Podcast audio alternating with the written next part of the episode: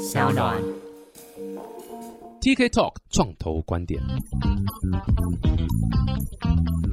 Hello， 大家好，欢迎来到 TK Talk 创投观点，我是 TK。哇，今天这个非常开心，又可以聊回我的老本行，就区块链相关东西啊。但这次不是在讲 NFT 或者其他东西，我们在想介绍一个很棒的一个区块链媒体创业啦。应该说创业项目就是一个媒体，然后专门讲区块链的东西，而且这个创业家是。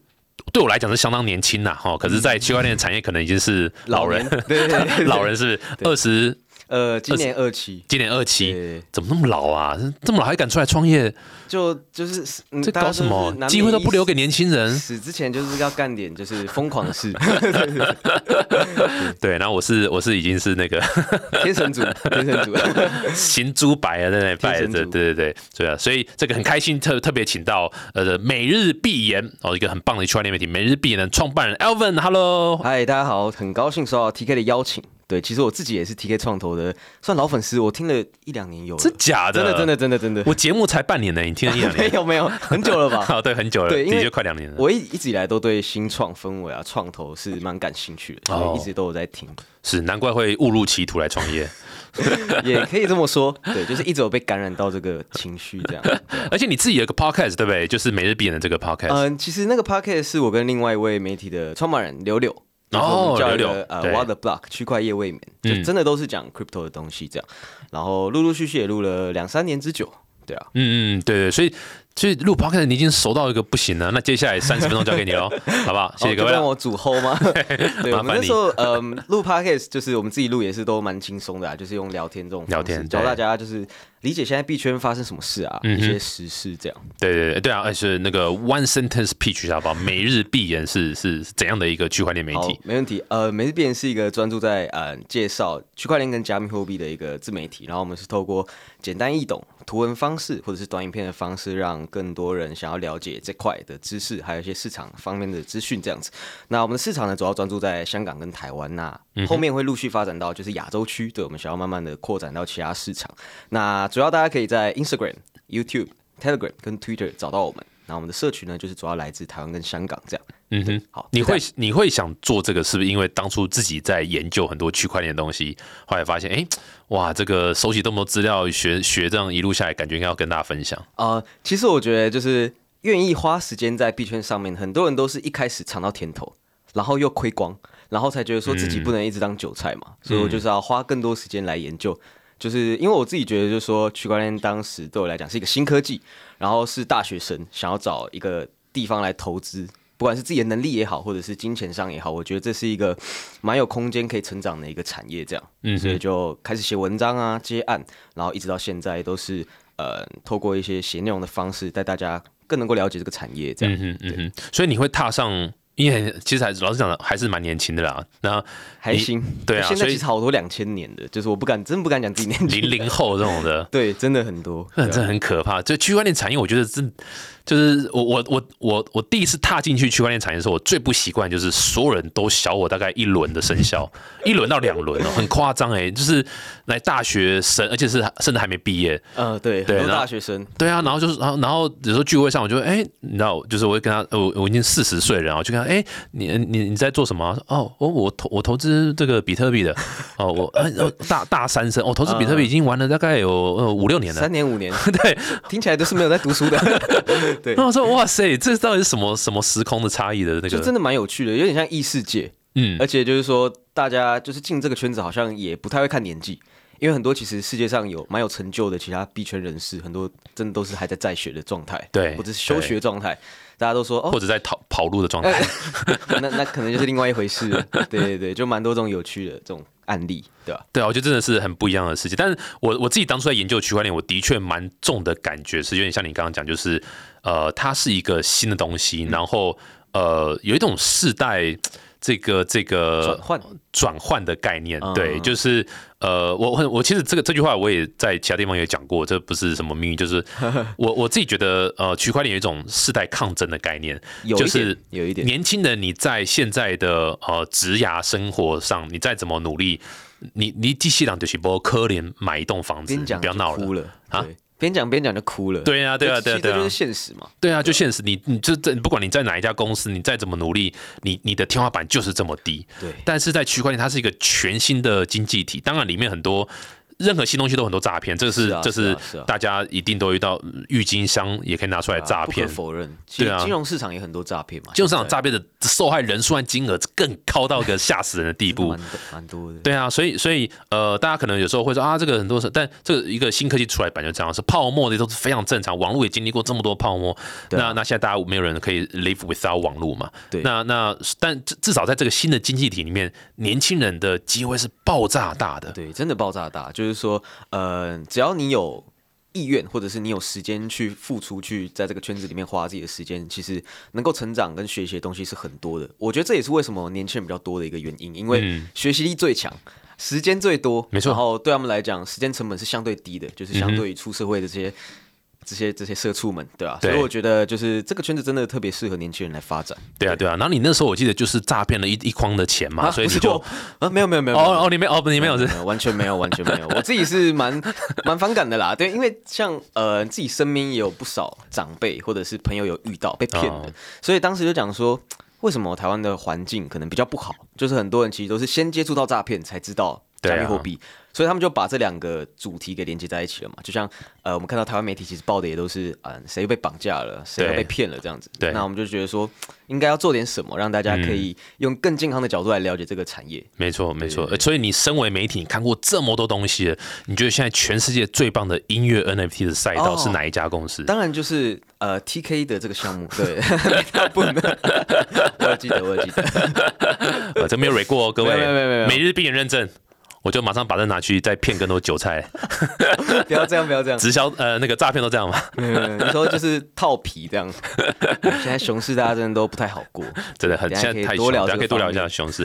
不过还是回到你个人，然后就还是蛮好奇，就是这个你知道研究区块链、研究币啦，或是甚至是买一些币啦，或者来玩什么，大有人在。可是真的要创业又是另外一回事 ，another story 了，真的完全不一样。对，所以你是怎么有这个勇气去，或者什么样的这个转类点，让你觉得哎干好来 start 一个 company？ 对，其实先前我是完全没有想要创业这个想法的。虽然我大学时期是参加政大创联会，就是我一直以来政大创联会很酷，对，我是从大学就开始接触一些新创公司，然后我待的一些实习也都是比较小团队的。我一直以来都很喜欢，就是在一个比较小的团队跟大家去学习，然后有那种brainstorming 的感觉，但是就没有想过说自己想要当什么老板啊，想要养员工这种感觉。那刚好那时候也是一个契机，我跟当时的伙伴就是 Desmond， 就是我们在香港、台湾两地，我们都觉得说，在这个本业上好像都已经学到的东西已经到一个顶点了。那我们想要这么嚣张哦？不是，哎呦，就是说年轻人这么自满啊？没有，就是想要做一点不一样的事，是，对，然后就想说，当时就跳出来，我们自己做一个媒体怎么样？那这个之前呢，其实我们也有经营一个 IG， 就是当时我们每日必点是只经营一个 IG 的，但是其实也没有设计师嘛，就丑的，都是只写内容为主，因为我们两个都是算写手出身。那刚好就是有恰逢牛市，刚进入牛市的那个时间点，我们就想说，好吧，那我们就一起辞职来做每日必点，所以我们就 full time 来投入到这个媒体上。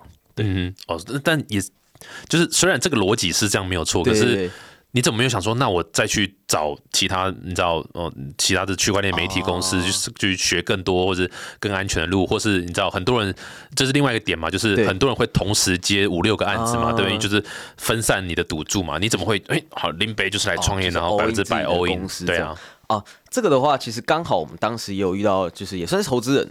就是当时 Desmond 的一个朋友这样，然后也有一点初期的资金。那因为当时我们真的两个人也都没有太多有关商业管理的经验，只知道大概是怎么运作的，看过矽谷的影集就这样而已。但是该不是矽谷群瞎赚那个 HBO 那影集吧？Silicon Valley， 对。但那个是很值得参考，因为那是根本就纪录片了，那个真的很棒，真的超棒。对，而且他们也有介绍到 blockchain 嘛。对，也有，后面就是 blockchain 啊。对，虽然有点低级啦，但是我觉得如果大家想要了解一下，就是这个文化的，可以去看一下。对，所以就当时就我们有出钱资金之后，就开始扩张团队，然后在前半年我们就慢慢的把我们的商业模式给 run 起来，这样。媒体的商业模式有什么？区块链媒体商业模式其实也就是大家想到的那样，就我们比较不一样的是，我们会有蛮大的比例是在内容收费上，因为我们几乎都是自产内容为主。所以大家看到的 IG 啊、YouTube。但包含现在的 Twitter 还有社群，我们会做 AMA 这种社群活动，基本上都是可以跟项目方去做客制化，看他们是要做短期啊、长期去一个 package 这样跟他们去谈。理解理解，所以在可能行销推广啦，或是一些策略制定上啦，是可以协助的。这样子，对对对对对，大概就是这样。这个其实蛮多项目方也都会有这样的需求。那当然前提就是你必须要先养到一个流量，这也是一个比较辛苦的一个地方。对，前期就比较辛苦一点。常常要去想说怎么样可以在这么多媒体之中杀出一片血海。所以我们也是后来才自己就是跳出来露脸做 YouTube， 不然我其实原先是真的超不想当 YouTuber。颜值高你不要浪费啊，对不对？但是我就是很不习惯出现在镜头上。对对对，我可以理解，对啊，我录 podcast 也是，我周围的朋友都说啊，真糟蹋，浪费你的颜值。没错，对啊，大家都这样讲。对啊，先前还有出过歌嘛，所以应该就是这个非常的有名，对啊。我发现来宾都不会那个都会配合网友，都不会揭穿这些bullshit这样子，很酷，很好玩。不过好奇啊，对啊，想先从你这个看过这么多文章啦，研究这么多，你算是因为媒体有一个蛮大的一个这个压力，就是你必须走在一个很前端，对对对，不然人家订阅你的东西干嘛，对不对？就要看。所以你看过这么多，你觉得现在区块链的氛围是如何？你刚刚讲到熊市嘛，那是大环境关系吗？还是其实现在其实根本技术也都还没到位啊？你知道很多人还是不知道 wallet 是什么东西啦。你现在看这个区块链的 stage 大概怎么样？对我这个真的蛮认同的啦，就是写媒体啊、做内容的人多少都会有点资讯焦虑症，对啊，尤其在币圈是更夸张的，就是很多产业可能没办法想象，在币圈做内容是不会有东西做不完，不会有东西做完的一刻。就是我们永远都有东西可以做、可以写，只是我们要想的一个重点就是怎么样透过仅有的时间跟资源，然后掌握到大家想看的东西，对，再由我们的管道上面推播出去。那我觉得这个就是一开始一个蛮大的难点，就是说我们要怎么样帮助自己筛选资讯，怎么样帮助大家更快的去了解市场，这样这也是我们一直在努力的一个方向。对。然后谈到现在的市场趋势，我觉得在这边也可以分享一点，就是刚好最近有跟可能韩国的朋友、马来西亚的朋友去了解一下，说各个不同国家的市场的概况大概是怎么样。然后我觉得以台湾来讲，现在可能真的是比较还偏向保守的一个怎么讲投资的概况。那像是韩国，他们可能就是比较投机一点，像是大家可能如果你有炒过币，你应该有耳闻，就是说韩国的市场是非常疯狂的。对，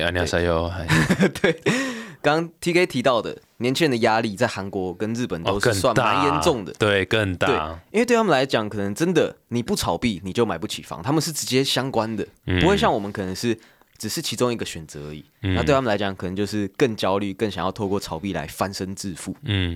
那再来的话，日本可能就是GameFi 跟 NFT 比较火热一点，他们是就是死拿在手上不会卖的嘛。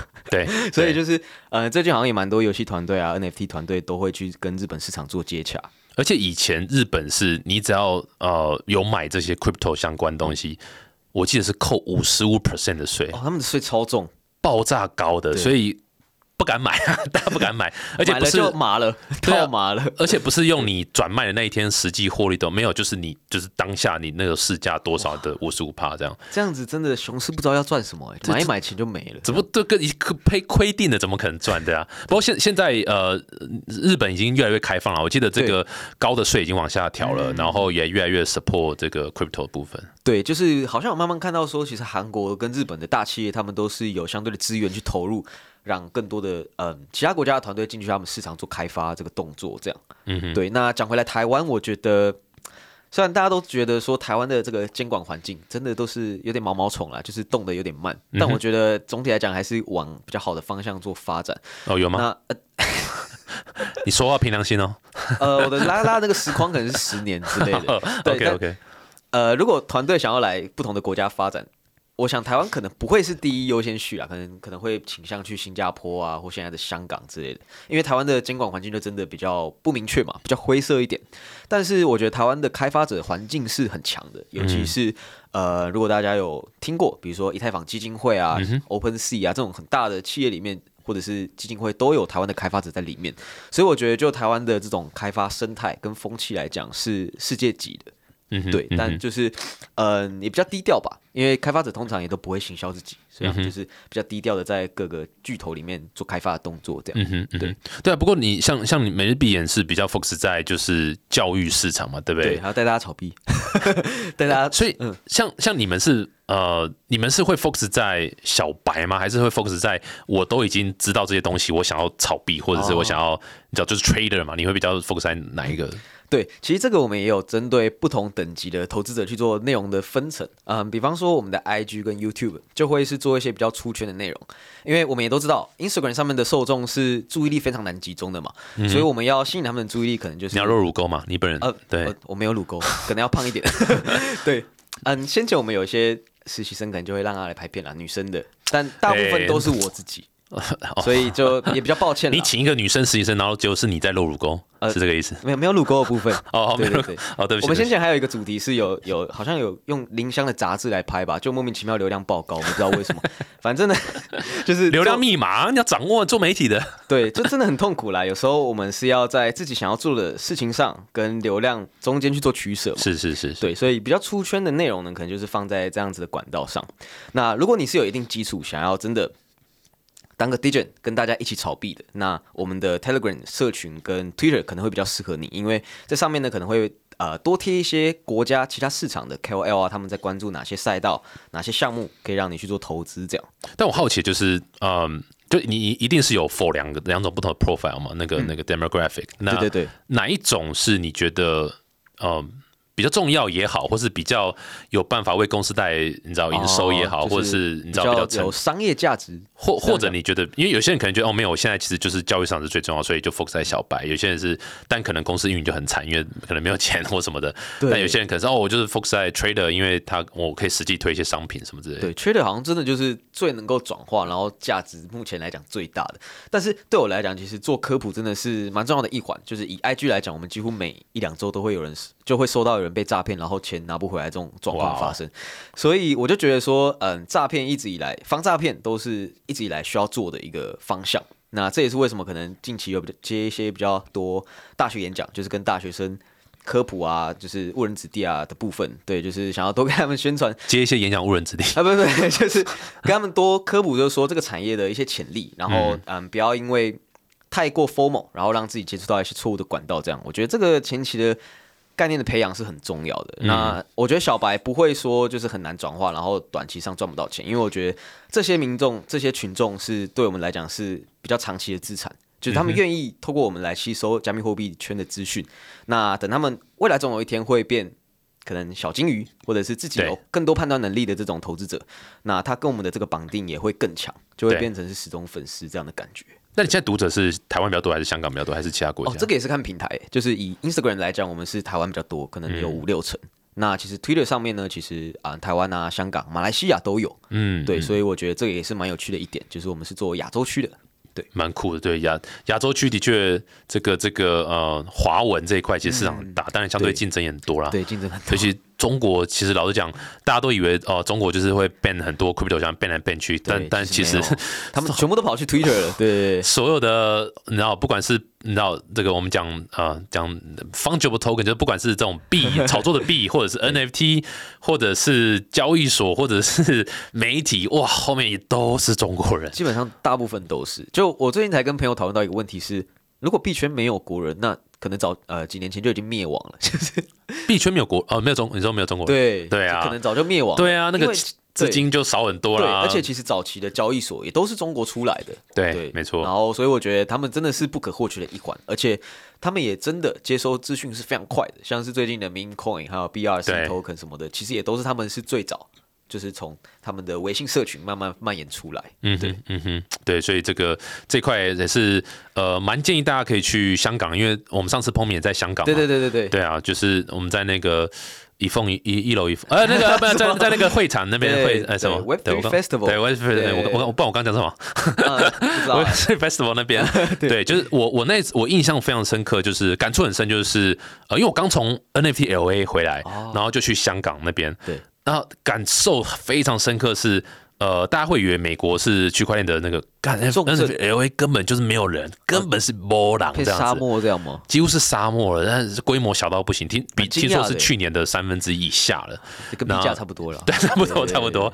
那当然，可能一部分也是因为 SEC 美国那个 SEC 一直去狂追猛打这些，对，这没办法。对，然后现在整个氛围就是很第一个大环境熊嘛，然后又 SEC 那里那个，那中国我觉得我不知道是有意还可以，就是趁着这个，然后要趁你病要你命，就趁着你现在觉得好像要疯，我就大力鼓励，然后一大堆中国的项目方、交易所放啊什么，就到香港，那是我印象非常深刻的。对，这个资金潮是非常的有感，就是好像去年大家还在 FUD 说，就是哦香港啊要被新加坡取代啦，什么金融重镇还是在新加坡，结果今年马上变香港，对，就是这个。潮流又吹回去香港，这样就觉得哦，蛮惊讶的。嗯，这真的是很有趣的点啊，这样。对，提供给这个要那个好好经营的人，可以参考一下。Buildo， 对 ，Buildo 可以去参考一下。哎、欸，那你刚刚有提到，我觉得也是蛮重要一点，就让各个现在你知道，我至少我自己感觉现在在接触区块链的或者的圈外人啊，哈，还没有踏进来的，对，蛮大一个点就是他们就认为啊，这就是诈骗。文创，对，怎么？所以你经营这么久，或是你知道，像你刚刚讲去演讲，你有没有可以 share 一下，就是以你的观念、你的角度，怎么去判别一个项目到底是不是诈骗或是假的？哦，这个也是好问题，因为我们其实就常常遇到这种问题啊。然后我觉得第一个就是看创办团队是谁。其实我一直以来，不管是跟人的来往，或者是去评判一个项目要不要合作，我们都是就是真的以人为主。对，那像是 TK 这种已经在产业就是非常经诈骗这么多年了，对，这种我觉得就是大家想所讲的这个 track record 嘛，就是他的以前的经历是可以找到的，然后你可以找到朋友去问的，这种不管是网站、团队，都是你可以去。我觉得 Google 能力很重要，就是你们可不可以在 Google 上面找到一点你可以使用到的资讯？创办团队是谁啊？他们的产品到底是什么？因为其实很多的套皮的资金盘，他们根本就找不到背后是谁。嗯，然后当然他们之前 ICO 那时候还很多的是创办团队是就是去图库找外国人的脸，然后随便一个名字，对不对？就是这样贴上来，对，这个是。可是真的还是会有人相信，所以我觉得很扯，对啊。这个是大多数人会遇到现在网络世界的问题，就是他们根本就无从去查询起。嗯，对，那对我们来讲，可能都已经稀松平常了，所以我觉得这个真的就是，好像就是蛮需要教育大家的一个步骤啦。那再来的话，就是刚刚我讲的，就是多问朋友，多 Google， 那可能就是再来就是多找一些社群去询问吧，因为像我们就蛮热心的啊，如果你来我们社群去询问，一定会有人帮助你，而且就是跟你讲说，哦，下次应该要怎么样改进这样。对，我自己个人亲身经验是很有趣，就是。尤其是 ICO 那个时候啦，就是他们会在租一个超豪华的饭店的那种会议厅或什么，对，路演，然后就会找谁上来，不管是明星或者是反正就弄得超级高大上，然后讲东西你就是会听不，或是不知道到底干嘛，但觉得很厉害，但就觉得不觉而立嘛，就是不知道在干嘛，觉得很厉害这样。然后我那时候就问旁边一个陌生人嘛，然后我就说，哎，你觉得这个怎么样？然后他的回答我记到现在我都印象深刻，他说。哦，他都住这么贵的饭店了，应该是真的啦。然后他就买了几万块的这个币，这样子。先骗自己，先说服自己这样。那 TK 当时是去反串，还是说真的想要去投资？我因为我那时候刚踏进去区块链圈的 ICO 的时候，那我刚踏进去想去研究这个世界到底是怎么样。我真的是不适应感很重，那个时候不适应感非常重，因为真的是毁三观嘛。对啊，我们那时候想说创业家都是妈苦哈哈，谁还有钱去拿去租大饭店？对，就很反人性啊，就是、非常反。然后就觉得这应该不对吧？可是大家就说，租饭店这么贵，他们应该是真的，就是会有这个，所以这个也是给假象，对，就是给大家就是这个一个什么观念的导正啊，就是真的在做事，他绝对不会是花绝大的资源在 flash 的东西，真的，对啊，所以这个也是一个判决的点。对，就我觉得太夸张了，因为大家可能就会觉得说，哦，他找哪个艺人站台，这个可能就是正规的，其实。很多时候艺人合作，他也不懂他们到底是干嘛的。对啊，你看 Steven Curry 对不对？对啊 ，FTX 对不对？对，其实他们去谈赞助，基本上就是花费都给很高。那艺人对他们来讲，好像也没有拒绝的这个必要嘛。对，他们其实连猴子也是啊。我记得那时候猴子也是，出来的 message 是说，哦 ，Steven Curry 有猴子，是猴子的持有者，就他发现没有，是他送给 Steven Curry， 请他代言，请他。对，但是他最快都没讲嘛，然后弄得好像是 Steven Curry 去买猴子，对，就蛮常会有这种媒体误导的讯息出现，然后让大家 FOMO 进去，然后才发现说，哎，自己被骗，然后又告他们这样。对啊，我觉得币圈就蛮常会有这种乱象出现的。是是是，对啊，所以回到刚第一个问题，距离mass adoption 或是距离成熟还有多久？哇，这个真的好难哦，我猜可能没有正确答案的问题，我真的还要5到10年哦，我觉得啦，哦，对。是，但是我觉得如果有在这个产业感受到进步跟成长的人，都会知道说，现在不管是企业投入的程度，还有产业本身发展的程度，都是指数变化的。所以我觉得可能还会再加快，但是就是还是会受到整体的经济跟局势去影响，这样。所以整体的经济，我相信你也跟很多人聊过了。整体经济，你觉得这个熊还会熊到什么时候？我觉得好惨哦，就是可能还会再下去一次吧。还会再下去一次，我自己觉得是这样啦。你是说整个大环境，还是说 B？ 就是全部嘛，整个大环境还会再下去一次。就是现在没有一个让我值得去乐观的一个理由，所以对我来讲，现在就还是比较偏保守操作。对，那即使大家都说哦，可能明年比特币减半，那它可能会是一个牛市爆发的这个基准，但是就现在没有太多乐观的因素。这样，我觉得美国的经济还是很惨。对。这个的确是，供大家参考啦。这个是这个 DYOR， 对，不构成投资建议。我觉得这个就大家可以多多看看不同管道的资讯吧。对，不敢说自己是100%正确，不然等下被延上。对，没有人可以预测未来。然后老实讲，就是。Alvin 讲的也有道理，然后但你同时一定也可以摄取到很多人持反对意见，所以这个社会就运作就这样子，就是各式各样的声音都有。对，那你千万不要听谁讲什么就做什么，然后到时候再怪他。对，我们就自己一开始在经营自媒体的时候，心态比较不能调试，就是说难免会被酸言酸语嘛，就是一定会有人来呛你啊之类的。但是我们就觉得好像也没必要，就是去理会这种，因为你再怎么做，一定会有人不爽你，然后跟你持反对意见。我们就做自己坚持以来的事情就好。对，没错没错，做下去就对了。你真的要买币就买Meta不能币，真的要的话，对不对？没错，这是大家都看好的一个。对啊，就是可以多跟创办人聊天，多跟 TK 聊天，知道他们未来的发展是怎么样。没有，不过这个现在大家在看币啊，或是不管是每日币眼啊，或是文章，我觉得大家大部分都还是带着投资的眼镜在看啊。对啊，多数都是啦。那其实然后老实讲，只要是讲到投资啊，我觉得8、9不离10，就是跟赌博很像啦。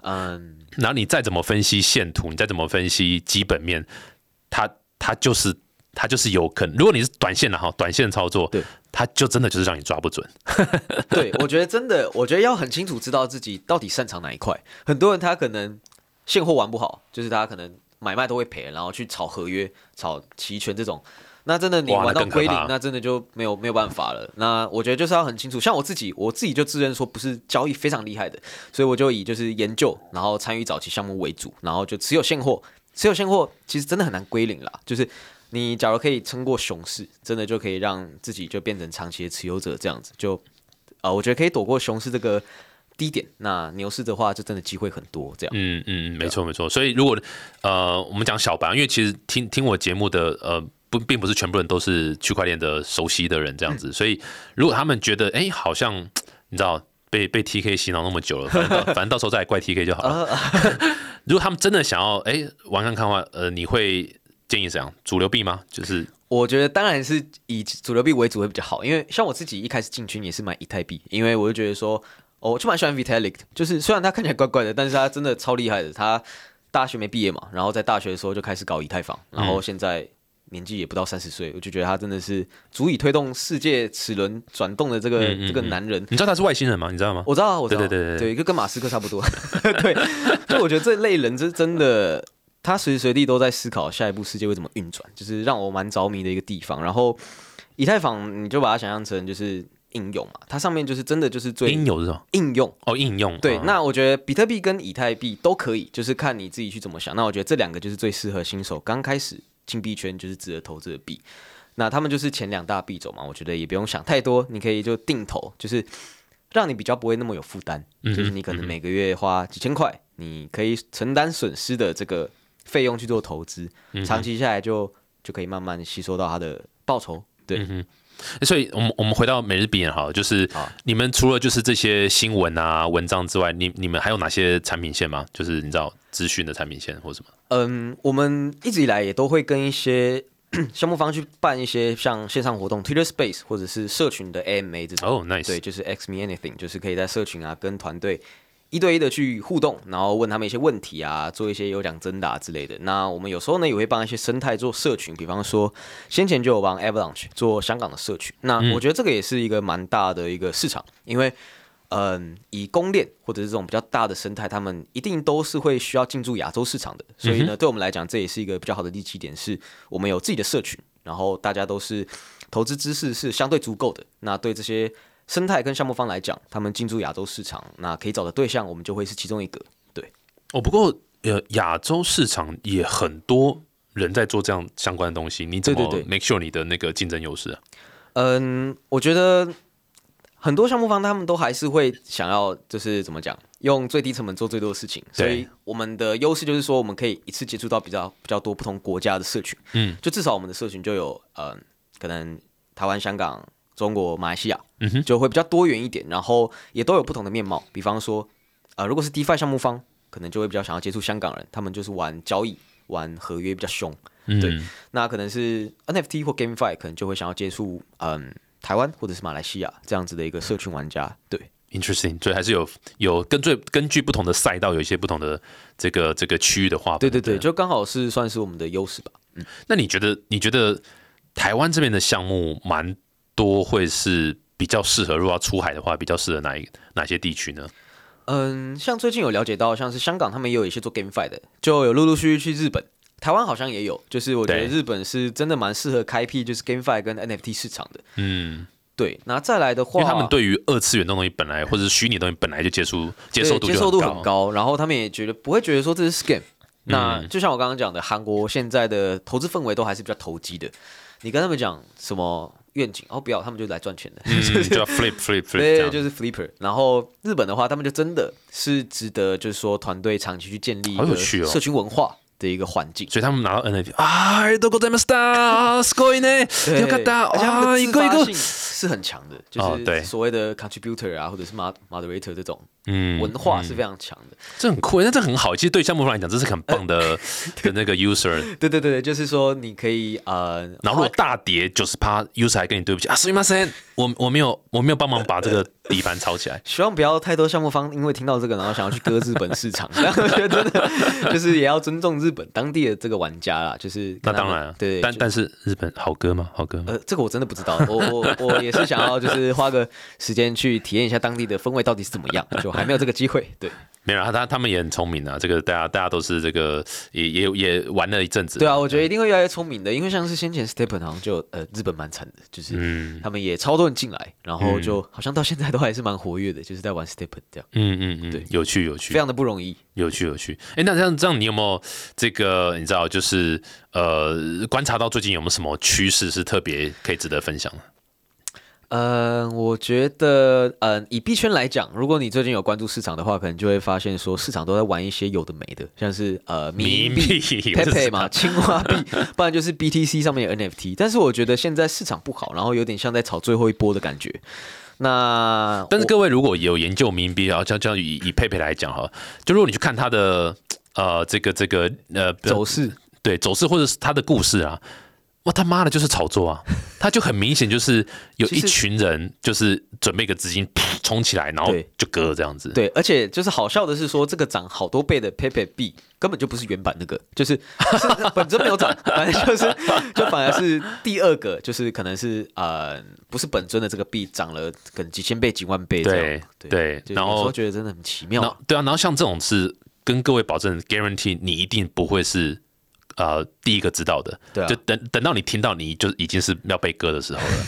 所以去追这个东西真的是，就是对啊，就是你知道，就是当然很多人会说啊，干老人不懂，我们就年轻人就在玩这，可是就对啊，这个风险就是在这边。对，而且其实就是币圈的资讯落差还是蛮严重的，很严重。对，我觉得当你看到中文圈都在讲，那可能真的要注意了。虽然马吉大哥好像今天才开始在买佩佩，其实有点晚了，但是有时候真的我们看资讯这种啊，可能都是会以可能英文市场比较为主一点。那可能多方去参考说各个市场热度怎么样，再看自己要不要退场。对，因为民营币真的就是也蛮危险的啦，前几天好像也全部都崩了这样。对啊，来得快去得也快啦，这没办法，本质就是这样。有点像渣男啦，对吧、啊？把它当渣男看待就好。那什么，这两个字我没听过。就是节目一开始有提到的那个。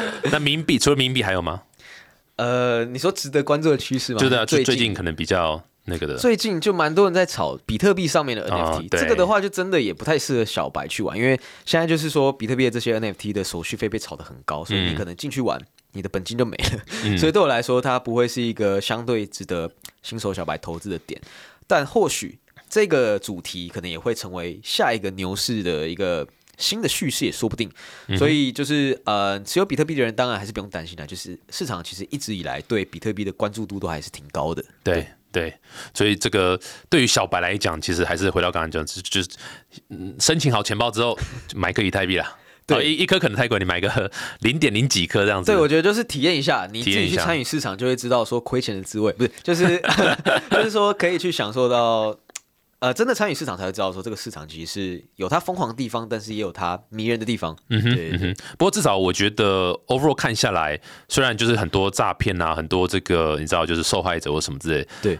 当然很讨厌啊，这些不管是 Luna、FTX 这些事件，就真的非常非常讨厌，想揍他们。对，超级多。对，但是就是还是不减一堆人前仆后继跳下来去做基础建设开发。对，那我觉得对这个是蛮让我感受深刻，就是在网络时代的时候也是嘛。那时候这个网络的股票泡沫之后，其实对2000年的时候嘛，那时候你3岁嘛，对不对？4岁。干，不录了。好，谢谢，我们今天就到这边。但就是虽然有这么多的。肯定有很多受害者，对，那但是其实真的扎实在做事的人还是蛮多的，而且是越来越多。对，那尤其是基础建设这一块，是你有了好的基础，就像现在钱包也越来越进化嘛，不管是 Abstract Account 或者 MPC 或什么，就是反正这种新的这种针对于更让人家可以去。怎么样？这 onboarding 对优化使用者体验 ，exactly 对优化使用者体验的这些，当越来越成熟的时候，我相信区块链是，你知道，就是这部分还让我蛮欣慰的啦。就是、对，就是还是可以关注，或者是说就是花一点时间去了解的。对我觉得深有同感吧。就是一开始其实投入这个产业，其实家长也不太能接受，或者是身边的好友，就我都是被他。但是因为你没有。诈骗到钱，你诈骗到钱之后，你爸妈就不错最近事业很好，这样办个那个路租个饭店，对，租个饭店，对，不是这种路数的。然后大家都会担心说，你待的产业会不会归零啊？就比特币会不会归零这样子？但现在就确实比较少人会有这种想法，就是因为他们看到很多大企业跟这种巨头都愿意花资源，甚至是组建一个团队进来 Web3 这样，我觉得就是跟以前差蛮多的啦，就自己好像没有这么孤军奋战的感觉。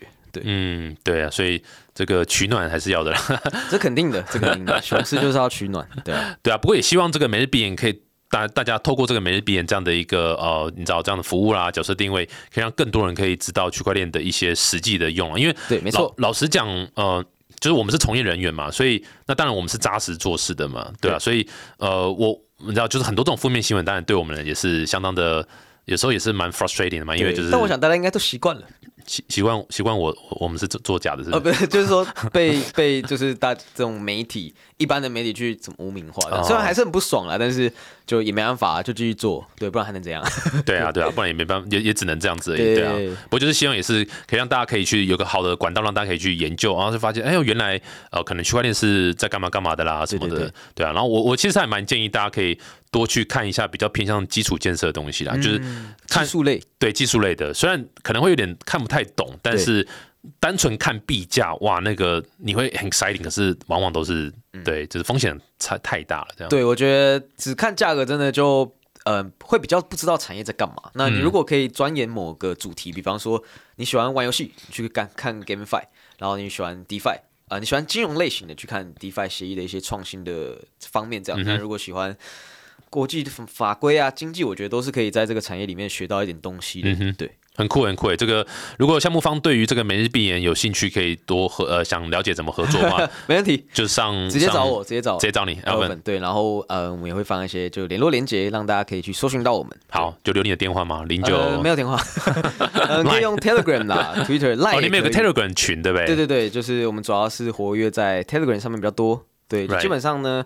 没有睡觉的时候我都在上面，所以就是你绝对可以找到我。这真是做媒体多大的压力啊！你看，只要睁开眼睛就要在 always 在 social media 上面 stand by。对，就是我们自己因为自己有社群，可能这部分就会需要花更多时间去管理。但是对我来讲还好，其实就是跟大家交朋友，在上面讲干话，然后跟大家交流这样。嗯、因为我觉得直接接触到社群就可以更快速的去了解到说大家比较偏好哪一种资讯。对对，很酷很酷，今天很开心。哎，那个每日必言，接下来一两年有没有什么计划？哦，1-2年哦，对，或者2-3年，1-2年在币圈10-20年了。对对对，我觉得就可能先讲今年好了。今年当然也会想要就是多跟不管是发币嘛哈，没有没有，你说要开始割了对不对？没有没有没有，我们是不发币，然后会想要跟台湾更多其他媒体伙伴或者是其他国家的媒体伙伴办更多有趣的类型活动，就是慢慢的从台湾跨出去国际市场、亚洲市场。然后我觉得其实在币圈来讲，如果你要做长期 roadmap， 好像真的是有点难，就是因为你一定会遇到更多新的机会或者是新的机遇去让你去做发展。那对我们来讲，我们就不太会排斥去做这种发展。对对，所以我觉得就是保持跟更多国家的伙伴去建立关系。但从 business 角度来看，因为毕竟还是 run 一家公司嘛，就是这个不得不说，有时候办线下活动或者是所谓的协助项目方拓展的这个产品这个服务是还是算是个重点就对了。对对对，就我们也会希望多跟不同的项目方去建立关系，因为其实原先我们是跟比较多交易所合作，但是现在就想说，其实大家有越来越多人是不用交易所，可能去玩一些 DeFi 或 NFT 的，那我们也会想要多跟这种团队去做接洽，让大家有更多选择吧。就是你可以不用只在交易所里面做交易，就是可以多玩一点东西，多去了解这个产业到底在干嘛。这样哇，太棒了！哎，真的，这个产业需要更多媒体。更多的好的媒体，对对对对对，就需要大家一起来努力维护这个环境，这样。台湾不 OK 的区块链媒体是哪一个啊？这我不知道。啊，谢谢 Alvin， 谢谢来分享一下每日必言。那大家如果喜欢这集的话，欢迎到 Apple Podcast 订阅、分享5颗星。有想问 Alvin 什么问题啦，或是想多了解什么东西，都可以在我们粉丝团留言，我们都会 tag Alvin。年轻人现在有在用脸书吧？有，还是会打开一下。对，大概1个月打开一次，对。没有，这可能几天。对，可以到 IG 啦，或者是你们 Telegram 是 open 吗？想进来公开就大家想进来也可以，对，很酷。好，再次谢谢 Alvin， 谢谢，我们下次见，拜拜。